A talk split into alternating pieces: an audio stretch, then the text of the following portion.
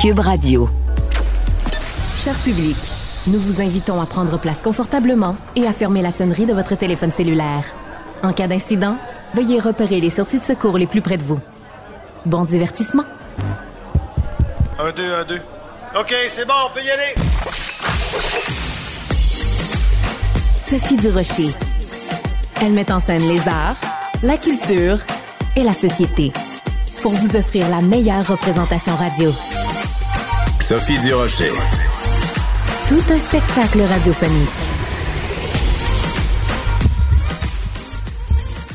Bonjour tout le monde. Aujourd'hui, on va parler de cette histoire qui vraiment crée toute une controverse. C'est vraiment une image dérangeante, une image intrigante. Et comme moi, je m'intéresse aux images, euh, ben j'avais envie de vous parler de ça. Donc, c'est une image de cette professeure transgenre de l'Ontario qui fait beaucoup réagir, pas parce qu'elle est transgenre, ça, je pense que rendu au Québec en 2022, il y a plus, il y a plus grand monde que ça dérange ou que ça offusque. Il y a vraiment une acceptabilité sociale de tout le phénomène des personnes transgenres. Non, c'est le fait que ce, cette professeure transgenre, donc, euh, se promène en classe en Ontario avec une prothèse, mais vraiment des faux seins énormes. Rendu là, je sais même plus c'est quel numéro. C'est parce que, en tout cas, moi, je porte du 34B. Fait que elle, j'imagine, c'est du 72 euh, triple D. Là, c'est vraiment, c'est spectaculaire. Donc, ce sont des faux seins, euh, des décolletés, euh, une jupe ultra, ultra courte. Et ben, la, direction de l'école où cette femme transgenre enseigne dit ben nous on lui dira rien parce que nous on est pour l'acceptation ça n'a rien à voir c'est pas le fait que cette personne là est transgenre ça n'a rien à voir c'est juste que tu es un élève tu vas à l'école puis ton professeur a des seins tellement énormes que c'est comme plus gros que l'Himalaya puis tu te promènes avec un micro short je veux dire les étudiants ont pas le droit de s'habiller comme ça mais on dit rien parce que c'est une personne transgenre. Donc, c'est des images qui vraiment font le tour euh, d'Internet, qui font vraiment, je dirais même, le tour du monde. Je pense que c'est important de rappeler que quand on critique le comportement de quelqu'un qui se trouve à être transgenre, ça n'est pas être transphobe. On a le droit de critiquer les comportements de tout le monde dans la société. Et là, il se trouve que ce n'est pas une façon appropriée de s'habiller ou de se présenter avec des prothèses complètement super méga énormes. écoute, si j'avais les mêmes prothèses qu'elle, je pense que ça ferait tout, ça irait jusqu'au bout de la table. C'est pas sérieux, là. Soyons sérieux. Alors, quand j'ai vu ça, j'ai poussé quand même un très intrigué. Ben, voyons donc. Sophie Durocher. Divertissante. Elle sait comment se donner en spectacle pour vous offrir la meilleure représentation.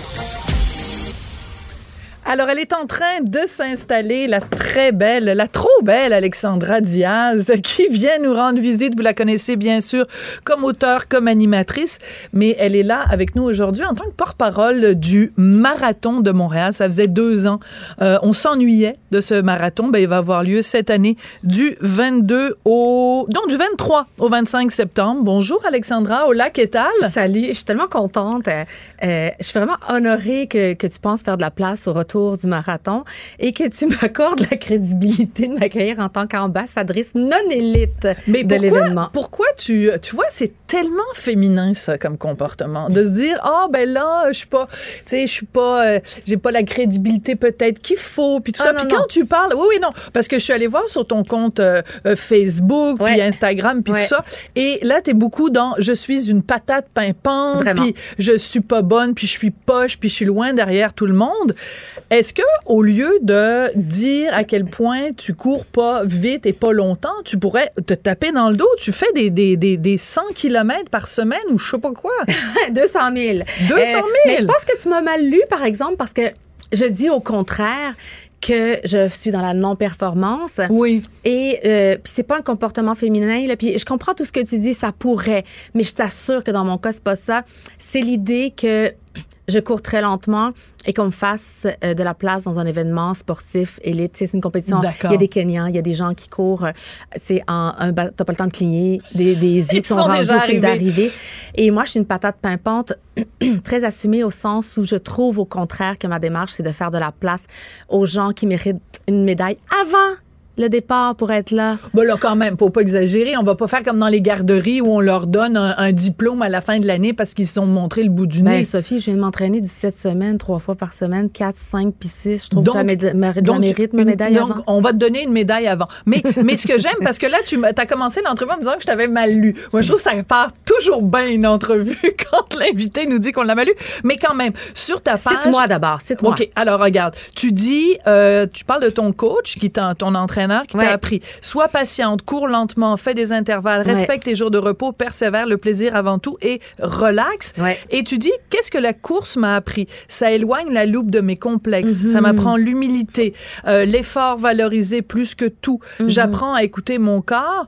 C'est que dans le fond, oui, je t'ai bien lu, parce que c'est en effet pas une démarche de performance. Mais je dis pas je suis pas, je suis pas bonne. Non. Je reconnais que c'est un effort différent parce que tu sais, mettons tu me mets Brunet Surin, là. Ben Moi, oui. je m'assois, là. Je m'achète Ben un oui. sac de chips et de popcorn, je check le Puis on spectacle. le regarde. Ben non, c'est sûr. Quand tu regardes Alexandra Diaz courir, tu te dis, si Alex peut, je peux. Oui. C'est ça qui est la différence. Mais je peux quoi? Euh, me mettre en action, m'aimer un peu plus, sortir de la douche, me regarder, remercier mon corps, au lieu d'être toujours en train de penser qu'on est pas assez ci, pas assez ça. Tu sais, puis moi, j'ai comme des cycles. Là, en ce moment, je suis en train de faire des travaux dans mon studio de production. Ouais. Euh, s'il y en a qui veulent le voir, c'est- vraiment intéressant pour tout le monde.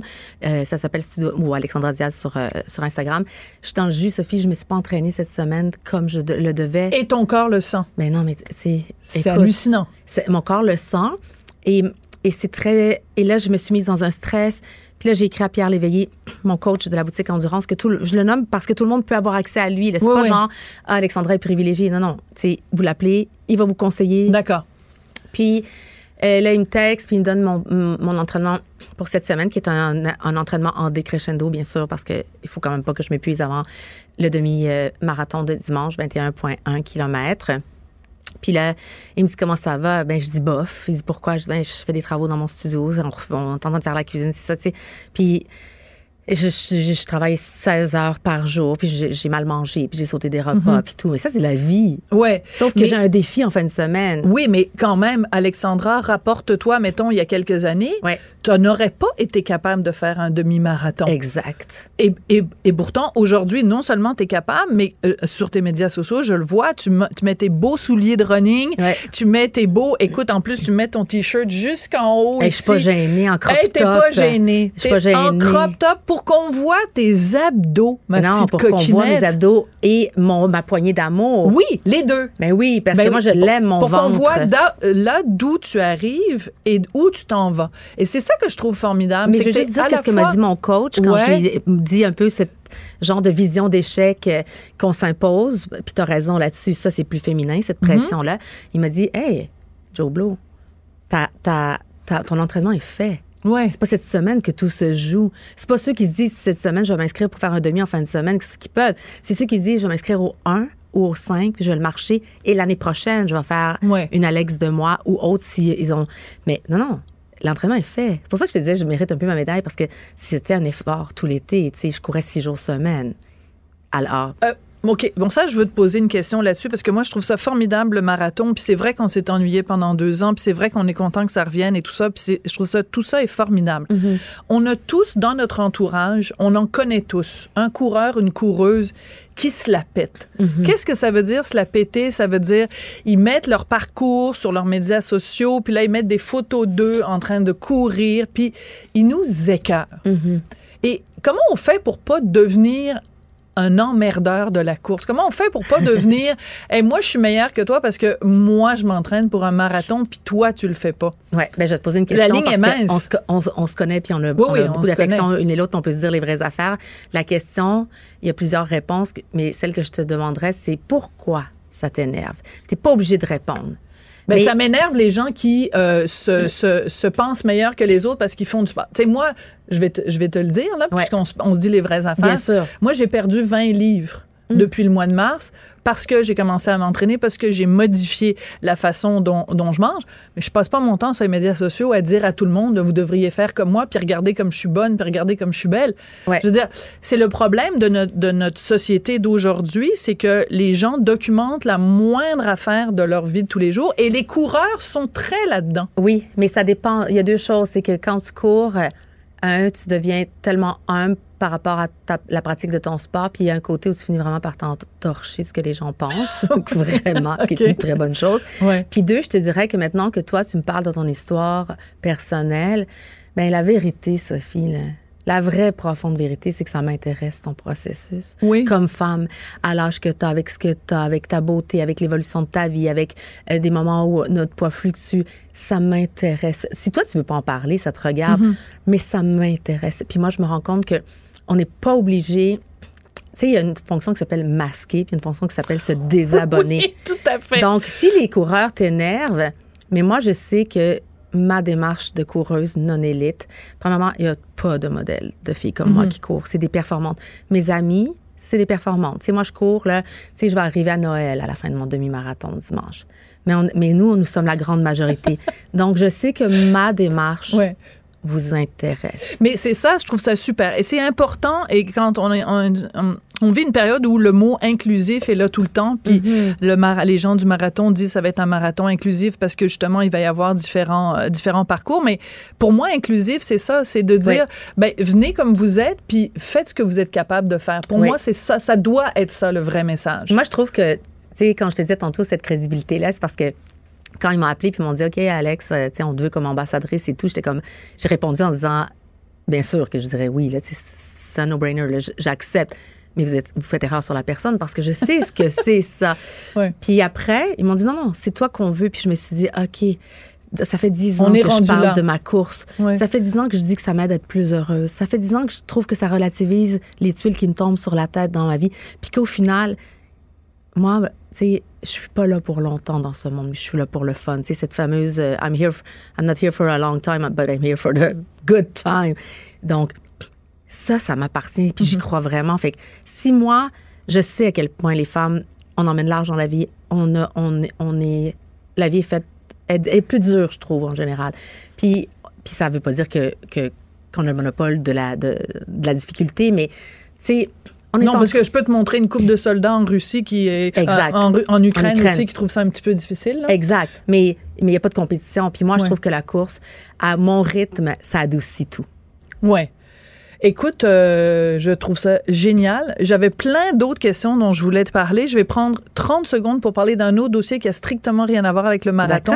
Parce que quand je suis allée sur ta page Facebook, j'ai vu qu'il y avait une amie à toi qui cherche un rein. Ah. Et je me suis dit, ben, c'est peut-être l'occasion, peut-être qu'Alexandra a envie de lancer un appel Ah, à tous. Merci. OK, je vous explique très vite, là. Euh, Il y a des reins de personnes décédées. Donc, si vous signez votre carte d'assurance maladie derrière, on peut disposer de, de vos organes pour aider des gens qui vivent. Ça, on le sait. S'il vous plaît, faites-le. C'est c'est un choix personnel. Moi, je vous invite à le faire.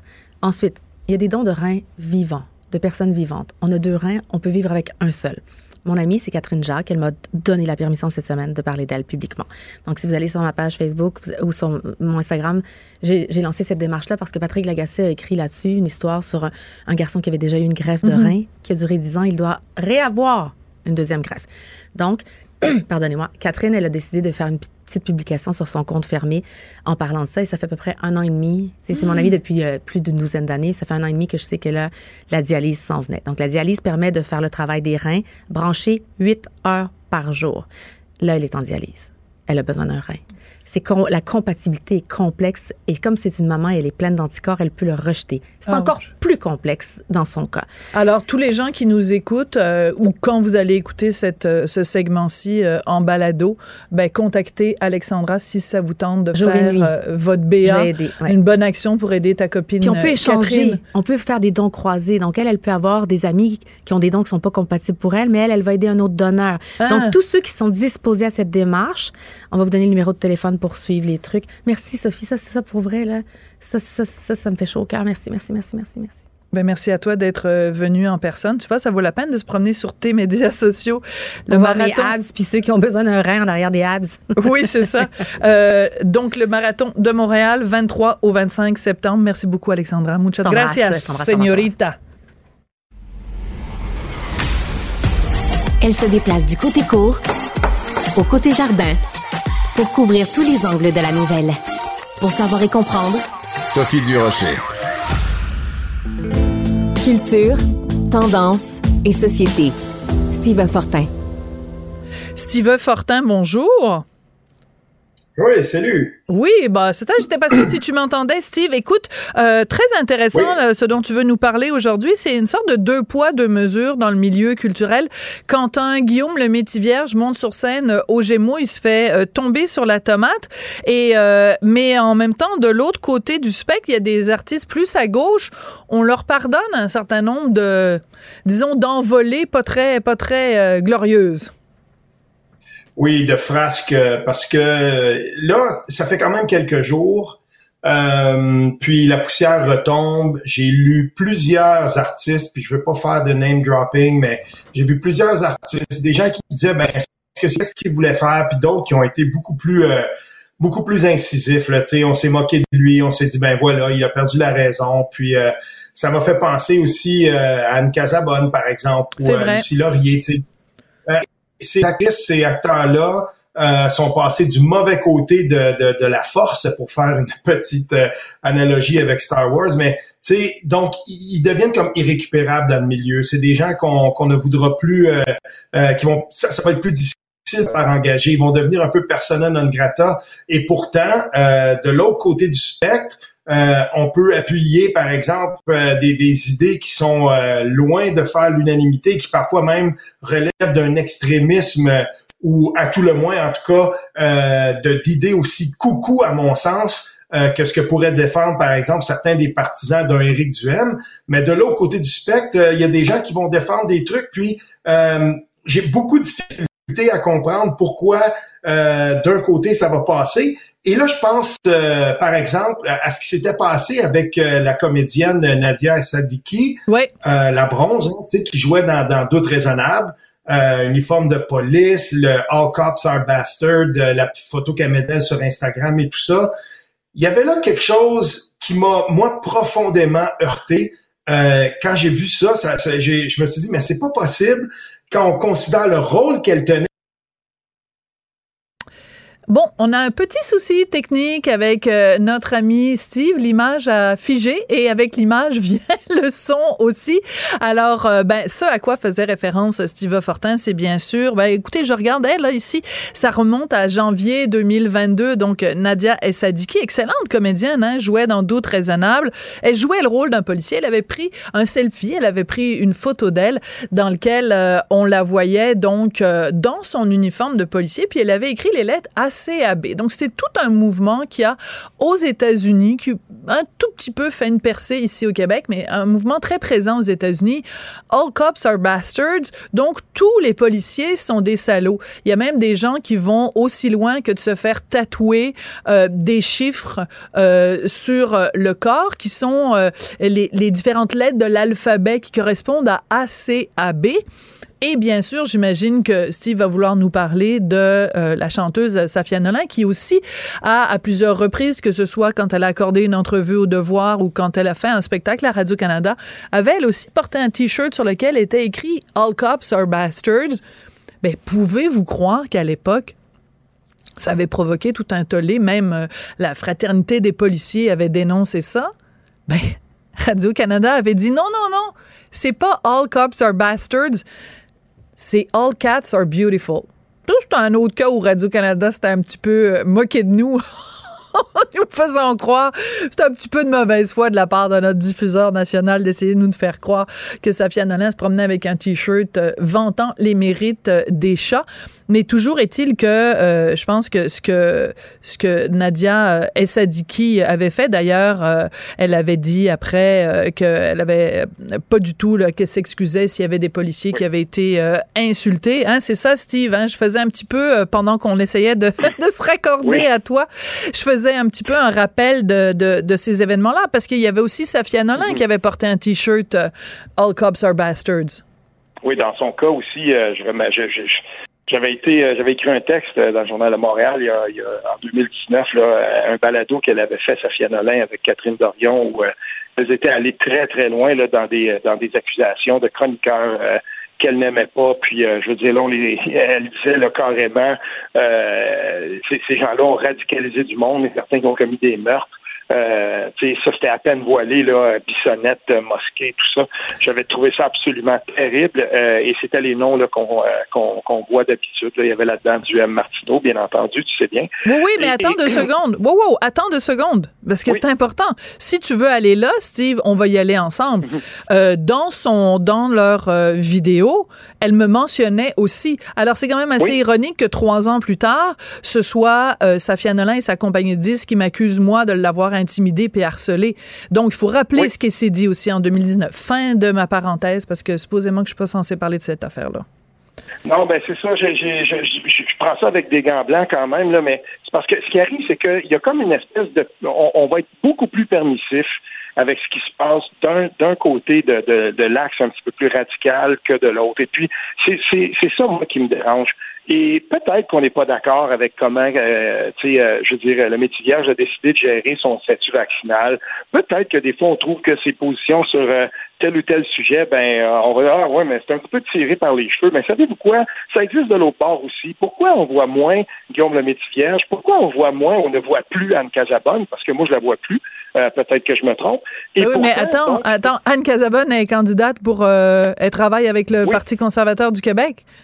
Maintenant, oui. Maintenant, oui, mais ça fait longtemps, ça fait longtemps, elle, qui a été mise au banc, là. Non, non, non, non, non, non, non, non, non, non, Steve, je m'excuse. Steve, euh, Anne Casabonne elle-même l'a dit sur les médias sociaux qu'elle se retirait et son agence l'a confirmé qu'elle se retirait. Donc, on peut pas dire elle n'a plus de rôle parce que elle a fait ses déclarations sur les vaccins. Elle-même a dit je vais prendre comme une, une sabbatique. Donc, faut pas tout mélanger non plus là. Oui, oui, oui, mais à un certain moment donné aussi, je me souviens d'une vidéo dans laquelle elle disait ben voilà, de toute façon, je vais devenir infréquentable. Puis, je veux dire, tu sais, c'est. Ben oui, mais. Euh, mais c'est pas la même chose. Tu, peux dire je vais devenir infréquentable, ça veut pas dire que tu l'es, donc faut faire attention. Puis au même moment, elle était, euh, elle était à l'affiche quand même dans différentes euh, émissions. Ben, à partir du moment où tu dis je me mets en réserve de la République, puis je je je, je me retire, puis je fais plus de, de contrat, ben il y a pas un producteur qui va t'appeler, il va pas ne pas t'appeler à cause de tes propos, c'est parce que toi-même tu te tu te retires du circuit il faut pas tout, euh, faut pas tout mélanger là. Dans, le cas d'Anne Casabonne, je le concède, mais toujours est-il que, euh, en tout cas, pour, euh, connaître quand même assez de gens dans, ce milieu-là, Anne Casabonne se présente sur un plateau de tournage où Guillaume le Vierge, puis je veux dire, tu sais, t'es pas, pas accueilli de la même façon parce que. Mais voyons, voyons, Steve, je suis pas d'accord avec toi. Euh, euh, Guillaume le Vierge, c'est la grande vedette de TVA en ce moment. Il anime chanteur masqué cette année et ça, son contrat a été. Donc, il l'a fait après qu'il y a eu toute la controverse? Oui, mais comme moi, je te, je te garantis, OK. Il y a un million trois cent mille personnes qui l'ont écouté dimanche dernier à l'autre chaîne. Oui, à TVA. Puis, puis et c'est tant mieux, et on va féliciter que ça se passe comme ça. Puis moi, je suis content que ça se passe comme ça. Sauf que euh, dans certains milieux, dans ce, dans, et je te jure que euh, Guillaume le Métivierge va être marqué au fer rouge. J'en suis certain, certain, de par les positions qu'il a prises euh, sur son statut vaccinal, j'en suis absolument convaincu. moi, je ne suis pas d'accord avec toi Steve, la raison pour laquelle Guillaume le Métivierge va être marqué au fer rouge, c'est à cause de son attitude absolument exécrable dimanche que s'il avait profité de sa tribune pour attirer l'attention des gens sur un problème réel, les gens lui auraient pardonné. Euh, D'ailleurs, Guy Lepage, ou je pense euh, d'autres personnes ont fait circuler une autre fois où c'était Guy Lepage qui animait un gala, c'était un gala de la disque, et il y a des jeunes, euh, soit des rappeurs au hip-hop, en tout cas des jeunes musiciens qui ont interrompu Guy Lepage et qui ont dit euh, il n'y a pas de place pour la relève dans la musique. Guy Lepage les a laissés parler, il les a félicités, et c'est du quoi tout le monde dans la salle a applaudi. Pourquoi personne n'a applaudi euh, Guillaume le Métis-Vierge dimanche? Parce que son propos était décousu, parce que ça n'était pas approprié, pas parce qu'il s'est mis à parler des vaccins. C'est pas ça le prix qu'il va avoir à payer, c'est d'avoir été désagréable et exécrable. Ben, c'est certain que son propos, ce que j'en ai vu en tout cas, son propos, c'était euh, c'était décousu. Euh, à la limite, à la limite, c'était c'était décousu. Je pas, j'ai pas tout entendu. moi, d'après ce que j'avais compris, il y avait quand même quelque chose d'un petit peu plus long.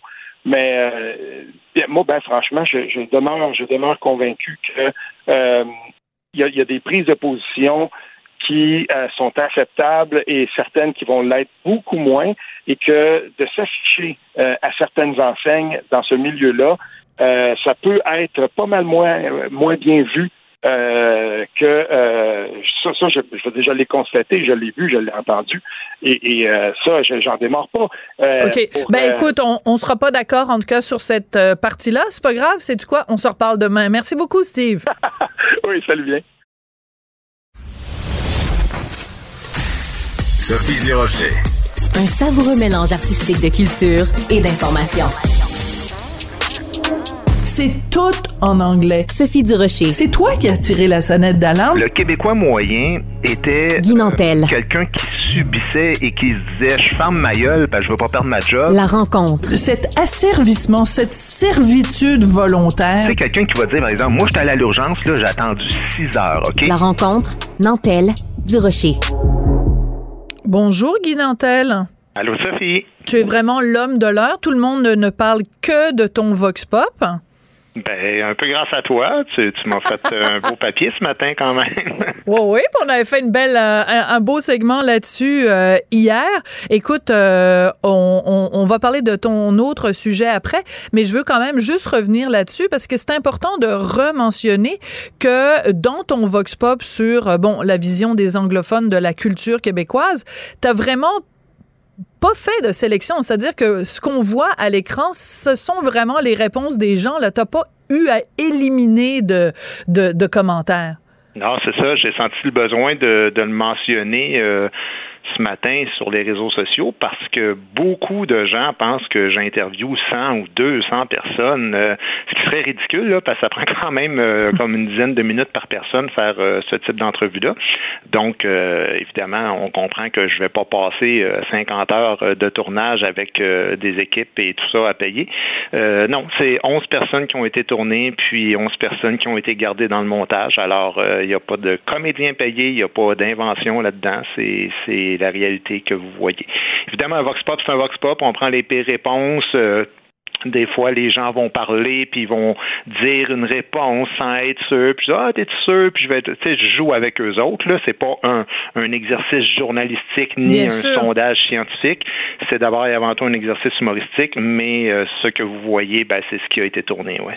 Alors, le sujet dont tu voulais nous parler aujourd'hui, c'est bon un texte qui a été publié dans la presse euh, où on apprend supposément euh, qu'il y a de vives tensions entre Radio-Canada et CBC à cause de la fameuse utilisation du mot en haine. Donc, cette citation du titre du livre de Pierre Vallière, Nègre blanc d'Amérique. Les, voix, les gens voient pas du tout euh, les choses de la même façon au Québec et dans le reste du Canada. Exactement. Puis c'est pour ça que je trouve ça drôle quand tu as dit tantôt, on va, on va parler un petit peu de ton Vox Pop avant de parler de ton autre sujet, mais c'est pas un autre sujet. C'est le même sujet. C'est exactement le même sujet, c'est-à-dire à quel point on voit les choses différemment. Il y a réellement deux solitudes, deux conceptions du monde. Euh, et là, ben, évidemment, les journalistes de Radio-Canada commencent à en avoir leur casse des, des commandes qui viennent d'Ottawa puis de, des dirigeants de la CBC évidemment qui sont principalement des, des anglophones euh, en, dans les hautes sphères. Et, et, et, ce qui est encore plus euh, menaçant, si je peux utiliser ce mot-là, ben, c'est que dans le fond, c'est que les journalistes disent, gars, nous autres, on n'est pas là pour faire la promotion des gens, des enjeux de diversité puis d'inclusion. Et, et, ce que ça veut dire, là, en, en termes concrets, c'est qu'en ce moment, il y a un combat chez les journalistes de Radio-Canada entre la neutralité journalistique de Radio-Canada francophone et la propagande journalistique de CBC. C'est ça l'enjeu. Hmm. C'est très intéressant. C'est très intéressant que tu le présentes de cette façon-là. Euh, dans le texte de la presse de ce matin, quand j'ironisais en disant qu'il nous apprenait quelque chose, en fait, c'est parce que moi, ça fait des mois que j'écris là-dessus mm-hmm. dans le journal de mm-hmm. Montréal. Et entre autres, on mentionnait dans le texte, on mentionnait une formation qui a été euh, imposée aux employés de Radio-Canada l'année dernière sur euh, l'importance de reconnaître son privilège blanc, l'importance de reconnaître les biais. Euh, on disait, entre autres, dans cette formation qu'il ne fallait pas parler, qu'il y avait certains mots ou certaines formules qu'il fallait pas utiliser. Peux-tu croire, Guy, que dans cette formation-là, on disait que quand vous êtes un reporter, vous n'avez pas le droit de parler d'un quartier chaud? Mm-hmm, Parce mm-hmm, que mm-hmm. c'est stigmatisant pour les gens qui appellent ce quartier-là. Et ben moi, j'avais parlé à des gens de Radio-Canada, j'ai écrit toute une chronique dans le journal pour dire, ben le quartier, si tout le monde se tire dessus, t'appelles ça comment? Mais, mais c'est quand même fou parce que déjà, il y a une chose qui est complètement capotée dans cette histoire-là. Ces formations-là sont obligatoires. Ouais. Des formations où tu dois faire une espèce d'aveu euh, que tu as des biais inconscients. Fait que déjà, là, là je veux dire, excuse-moi, mais au niveau de la. Un journaliste, là, il n'est pas là-dedans, il n'est pas dans ce genre de propagande-là. Et vraiment, je suis content que là, ça sorte. Là. Il y a une cinquantaine de personnes qui ont écrit une lettre ouverte justement sur, sur ça, parce que ce que ça, ce que ça va finir par faire, là, à terme, c'est une, espèce de schisme carrément entre Radio-Canada, parce que ce que ça fait, c'est qu'il y a comme une imposition du wokisme, là, qui, lui, vient vraiment, puis on le répétera jamais assez. Là. Moi, j'en parlais, j'ai un chapitre là-dessus dans mon livre que j'ai fait, le dernier livre. C'est carrément le colonialisme anglo-saxon qui a inventé ça, le wokisme. Puis on le voit aux États-Unis, mais on le voit aussi au Royaume-Uni, puis on le voit au Canada anglais, puis qui, qui, sont des nations qui portent une espèce de sentiment de culpabilité pour tout le colonialisme qu'ils ont fait, puis qui essaient d'imposer ça aux francophones pour qu'on porte, nous aussi, ce même euh, sentiment de culpabilité, alors qu'on a été un peuple conquis et non un peuple de conquérants. Et c'est là que les journalistes disent, un instant, c'est peut-être votre réalité à vous autres, mais c'est pas notre réalité à nous. Fait que ces formations-là, gardez-les pour vous autres. Oui. Et c'est très intéressant quand même de se dire que si on revient à l'affaire Wendy Mesley, donc je rappelle à tout le mhm. monde, pour ceux qui s'en souviennent peut-être pas, Wendy Mesley, c'est vraiment une énorme vedette du côté de CBC, euh, l'équivalent de, mettons, Céline Ganipo plus Bernard de Rome. Là. Tu, sais, tu mets les deux ensemble, puis bon, c'est vraiment une super méga vedette. Et à un moment donné, en réunion, donc pas en onde, en réunion, elle a évoqué le titre euh, de Pierre, du livre de Pierre Vallière, Nègre blanc d'Amérique, pour expliquer la société distincte québécoise, pour expliquer ça. Ben, je veux dire, elle plus à l'emploi de Radio-Canada. La pression a été tellement énorme qu'elle ne pouvait pas rester là. Est-ce qu'on peut imaginer que du côté français, ça se soit passé? Je pense que non, parce que même si on les trouve woke sur le bord, des fois, à Radio-Canada, ils sont jamais aussi craqués que, ceux du côté anglais, là. Non, non, on n'est pas, on n'est pas au dixième de où la CBC est rendue là-dedans, mais tu fais bien de ramener euh, l'histoire de Wendy Mesley, qui était quand même une femme qui avait 40 ans d'expérience en journalisme. On On parle pas de, de, d'une recrue euh, verte, là. on parle de quelqu'un qui est une sommité et mm. qu'on lui a retiré son émission, c'est quand même fort. On l'a suspendu, retiré son émission euh, des ondes et elle a fini par démissionner après 40 ans parce que, comme tu le dis, puis je vais le répéter parce que c'est super important, elle n'a même pas été en onde. Elle est dans une réunion de production et euh, je le rappelle, c'était dans le cadre, ils étaient en train de préparer une émission contre le racisme. Mais oui. Alors c'est quand même fort de café parce qu'ils préparent une émission contre le racisme. Alors il va de soi que dans les discussions de production, à un moment donné, quelqu'un dit mais il y a le livre Nègre blanc d'Amérique euh, au Québec, eux autres ils en parlent, nous autres on n'en parle pas, est-ce qu'on devrait peut-être se questionner là-dessus? Et là, évidemment, en hypocrite, après ça, il y a tout le temps des espèces de plaintes, mais incognito. Alors, euh, essaye de te défendre contre ça. Là. Ça a l'air qu'il y a quelqu'un qui aurait dit qu'il rapporte que. Et euh, ben, évidemment, dans ce temps-là, ton, ton droit de défense, il est totalement éliminé. Tu te fais, tu te fais carrément congédier. Mais là, la SRC, elle a dit non. Elle dit ça suffira. Puis euh, attention, hein, je parle pas tant de la direction que vraiment des artisans puis des journalistes et tout ça. Parce que tu sais, la SRC, là, euh, au niveau de la, direction, il y, a, encore du chemin à faire. Là. Quand ils sont rendus qu'ils s'excusent à Ricardo Lamour pour l'histoire de Nègre Blanc d'Amérique, mais qui en même temps contestent le CRTC, ben là, c'est comme dire deux choses en même temps. Désolé, mais c'est un ou l'autre. Tu peux pas dire les deux, de dire on s'excuse, mais vous n'avez pas à nous demander de nous excuser pour le, pour le même cas. Oui. Alors, je vais prendre la défense de la direction de Radio-Canada dans ce dossier-là. Ils n'avaient pas le choix. Il n'avait pas le choix. Ben, parce que, justement, la pression, justement, venait du Canada anglais. Parce que c'est quand même, oui, c'est une direction bicéphale, mais quand même, tu peux pas avoir la main droite qui dit complètement le contraire de la main gauche. Donc, à partir du moment où le CRTC disait vous devez vous excuser, je pense que la direction de Radio-Canada n'avait pas le choix et que le compromis honorable qu'ils ont trouvé, c'est de dire oui, OK, on va s'excuser parce que on a, on a, on a vraiment, on est pris par les, les bijoux de famille, mais on va contester le fait que le CRTC ait cette autorité-là sur nous. Moi, je ben, trouve justement, mais il aurait, il aurait pu justement plaider ça. Moi, je suis allé sur le site du CRTC tantôt, là, c'est marqué notre mission. Je vais te lire vite fait. Notre mission au CRTC. Un, s'assurer de la diffusion du contenu qui reflète la diversité culturelle du Canada. Deux, s'assurer que les Canadiens puissent s'abonner à des services de communication de qualité à un coût abordable, ce qui est même pas vrai. Et trois, euh, renforcer la sécurité des Canadiens en matière de communication. Où c'est que tu vois qu'il y a un lien entre la censure et le contrôle du contenu? Il n'y en a pas. Tout ce qu'il aurait dû dire, c'est à leur boss, là, à Ottawa, aurait dû dire, il n'y a rien de ça qui est dans la mission du CRTC, puis il n'est pas question qu'on obéisse à ces gens-là. Mm. Puis dans le pays du pays des cas, je suis désolé, Sophie, mais tu démissionnes. Tu dis non, euh, gars, il n'est pas question qu'on s'excuse pour quelque chose qu'on n'a pas fait. Et on n'a pas insulté personne. On est revenu, on a nommé un livre qui fait partie de la littérature québécoise. Et, à un moment donné, il faut mettre ses couilles et puis dire, bon, ben écoutez, si vous êtes rendu fou de même, tu sais, moi, je tiens quand même à rappeler que Catherine Tate, là, qui est la PDG de Radio-Canada, euh, souviens-toi qu'elle habite à mi-chemin, euh, moitié du temps à Ottawa, moitié du temps à New York, aux États-Unis. Ben oui, c'est ça. Puis il y a plein de gens que je connais à Radio-Canada qui disent comment peut-elle prétendre connaître ou comprendre ou être sensible à la réalité canadienne ben, alors qu'elle passe la moitié de son temps là-bas. En même temps, il faut dire, je pense, je veux pas trop faire, mais je pense son mari qui habite aux États-Unis a des problèmes de santé, donc peut-être qu'elle est là-bas pour prendre soin de lui, mais ben, si elle n'est pas capable de faire sa job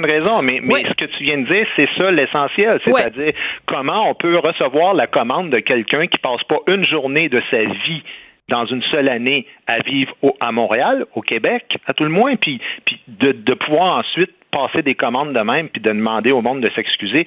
Deux réalités. Il y a vraiment, il est supposé y avoir deux entreprises à l'intérieur d'une seule pour refléter justement cette fameuse diversité. Puis encore une fois, on voit que le l'axe francophone anglophone est en train de s'évanouir et il y a carrément l'axe le, les Anglais qui dominent les francophones et qui leur imposent une réalité. Mais si je peux dire quelque chose, je suis quand même ouais, 30 des gens qui se réveillent. voilà. Et, je peux aussi nous et te donner du crédit là-dessus parce que c'est parce que des gens comme nous, et, particulièrement toi qui a, qui a fait beaucoup d'articles à ce sujet-là, euh, qui, qui, sont allés au bat là au moment où c'était vraiment de, de, se faire cracher dessus, de se faire insulter, de soulever ça. Ben là en ce moment ça devient la mode de le faire, mm. mais il a fallu que quelqu'un le fasse au départ et entre autres beaucoup de journalistes euh, au Journal de Montréal, mais toi euh, spécifiquement.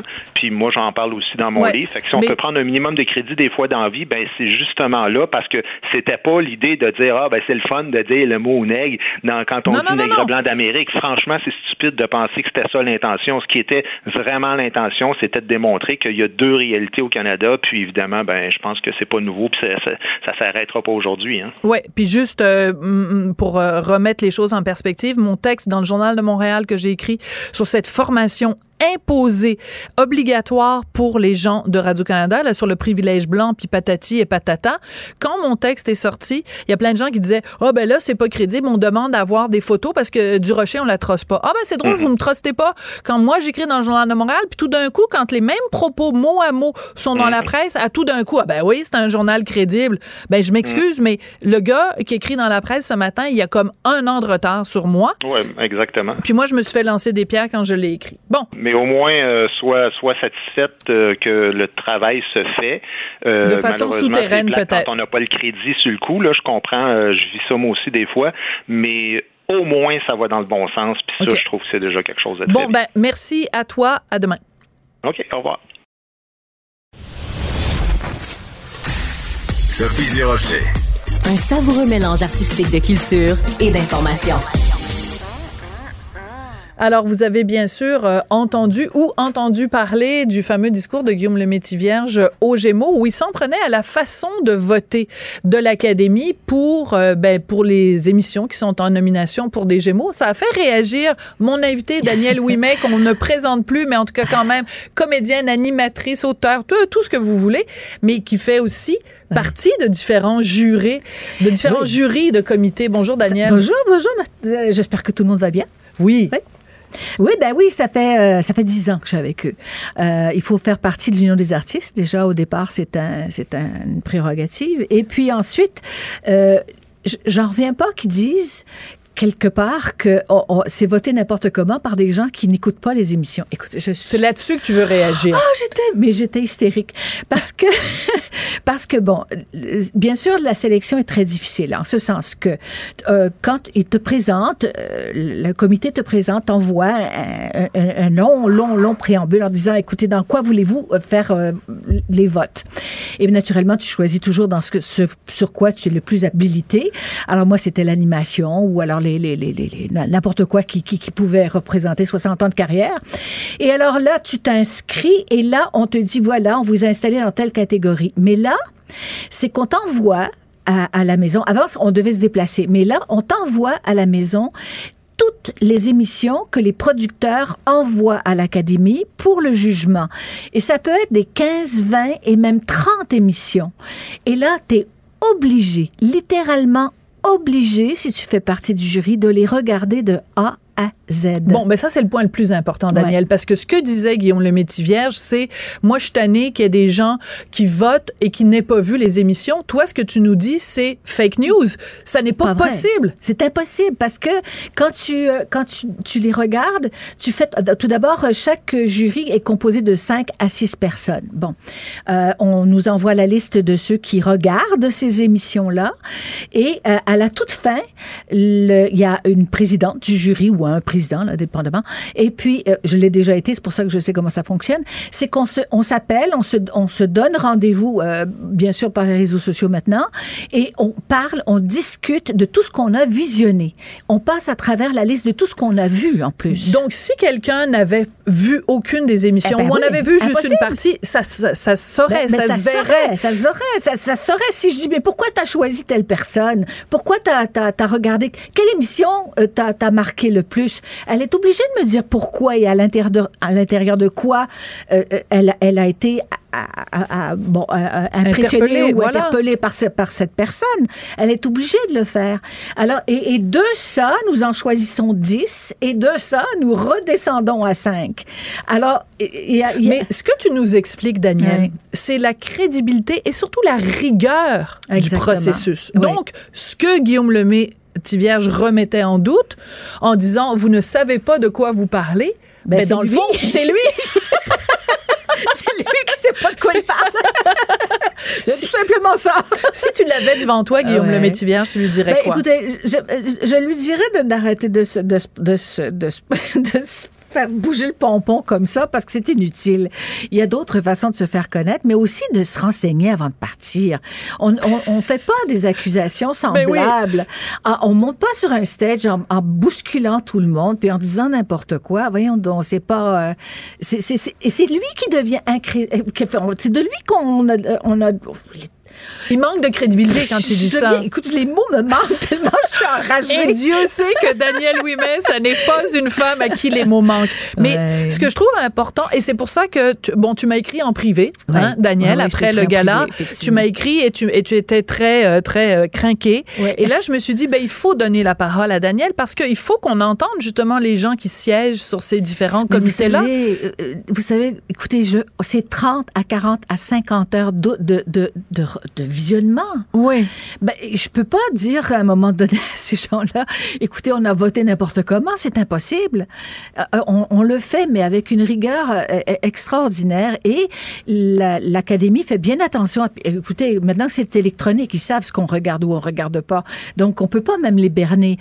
C'est, c'est, c'est, c'est, c'est- c'est- Il y a des algorithmes ou quelque chose, Voilà, là, c'est voilà. contrôlable. Alors, puis on, on vous dit, bon, ben écoutez, il vous reste trois jours, il vous reste deux jours. Alors, on vous, on vous vous force à, aller au, maximum et à, être, euh, à avoir un, un résumé complet quand vous faites votre vote. C'est, c'est, impensable de, de penser qu'il y a il y ait justement des déviations à ce niveau-là. C'est c'est c'est pas possible. Et c'est important aussi de rappeler que euh, quand on veut faire partie, mettons, d'un jury, on est obligé de déclarer, par exemple, des conflits d'intérêts si on a Oui. travaillé sur On telle l'a fait, production ou c'est. Alors c'est c'est important parce que moi aussi Oui. j'en ai fait partie de Oui, différents aussi, comités. hein, j'ai oui. dirigé des comités, j'ai voté. Euh, à l'époque c'était pas de façon électronique, mais peu importe. Et donc euh, si tu tu travailles, mettons s'il y avait un producteur qui soumettait une émission, puis que tu te rendais compte que, Que à la dernière minute, tu as travaillé avec lui. Je peux ou pas bon, y aller. Ben c'est ça, tu Ah, te pas, retires. ouais, Donc ouais. il y a tout plein, tout plein, tout plein de règles pour éviter ce que dénonçait Guillaume le Métier. Entre autres, s'il y a des émissions d'enfants, je les regarde pas, j'en ai pas d'enfants, alors je vais pas dans ce truc-là. Je vais pas. Et on, on choisit véritablement des gens qui sont habilités à voter pour les bonnes, les, les bonnes sections, les bons, les bons segments. Euh, quand euh, on, on parle de ce travail-là, parce que c'est un travail, mais c'est un travail qui n'est pas rémunéré. C'est un travail bénévole. Donc, c'est vraiment, quand on dit que les Gémeaux sont choisis par les pairs, P-A-I-R-S, Ouais. Ouais. c'est vrai. C'est vrai, c'est très vrai. Et mieux que ça, j'aurais bien aimé, moi, avoir un banc pour aller voir euh, pendant la réception. Euh, J'ai travaillé 30 heures, 40 heures pour eux. J'aurais bien aimé aller m'asseoir là. Non, on reçoit même pas le billet pour aller au gala. Ben, Euh, en fait, même tu peux y aller, mais il faut que tu achètes ton Ouais, il faut billet. que j'achète. Oui, oui, c'est ça. Alors- vous pouvez y aller, mais vous, il faut acheter votre billet, puis vous faites partie du public et vous faites pas partie de, de la- de l'élite, quoi. Euh, Pourtant, moi, j'aurais tellement aimé qu'on te voit dans la salle. T'es tellement belle, ma belle Ben, Danielle. T'es gentil, mais Alors, en plus de ça, je vais te dire encore mieux, moi, j'aurais aimé gagner une fois dans ma vie, je n'ai jamais eu un prix. Jamais. Jamais eu un prix, ni aux Gémeaux, Gémeaux, ni rien, rien, nulle rien, part. rien, rien, rien. Daniel, oui, mais t'as jamais Rien. gagné, blablabla, tout non, ça? non, non, jamais. Bon, ben là, c'est une injustice qui devra être réparée un jour. Ah, Moi, je grave, te le donne le prix du public. Daniel, tu le sais que le public québécois t'aime. Je veux te remercier de t'être déplacé, Ah ouais, écoute, même si le temps était court. ouais. Tu t'es déplacé pour venir nous parler de ça et pour remettre les pendules à l'heure Ouais. avec beaucoup de rigueur et je t'en remercie. Je remercie également Marianne Bessette qui est à recherche. Merci à Charlie Marchand à la mise en onde à la réalisation. À tout bientôt.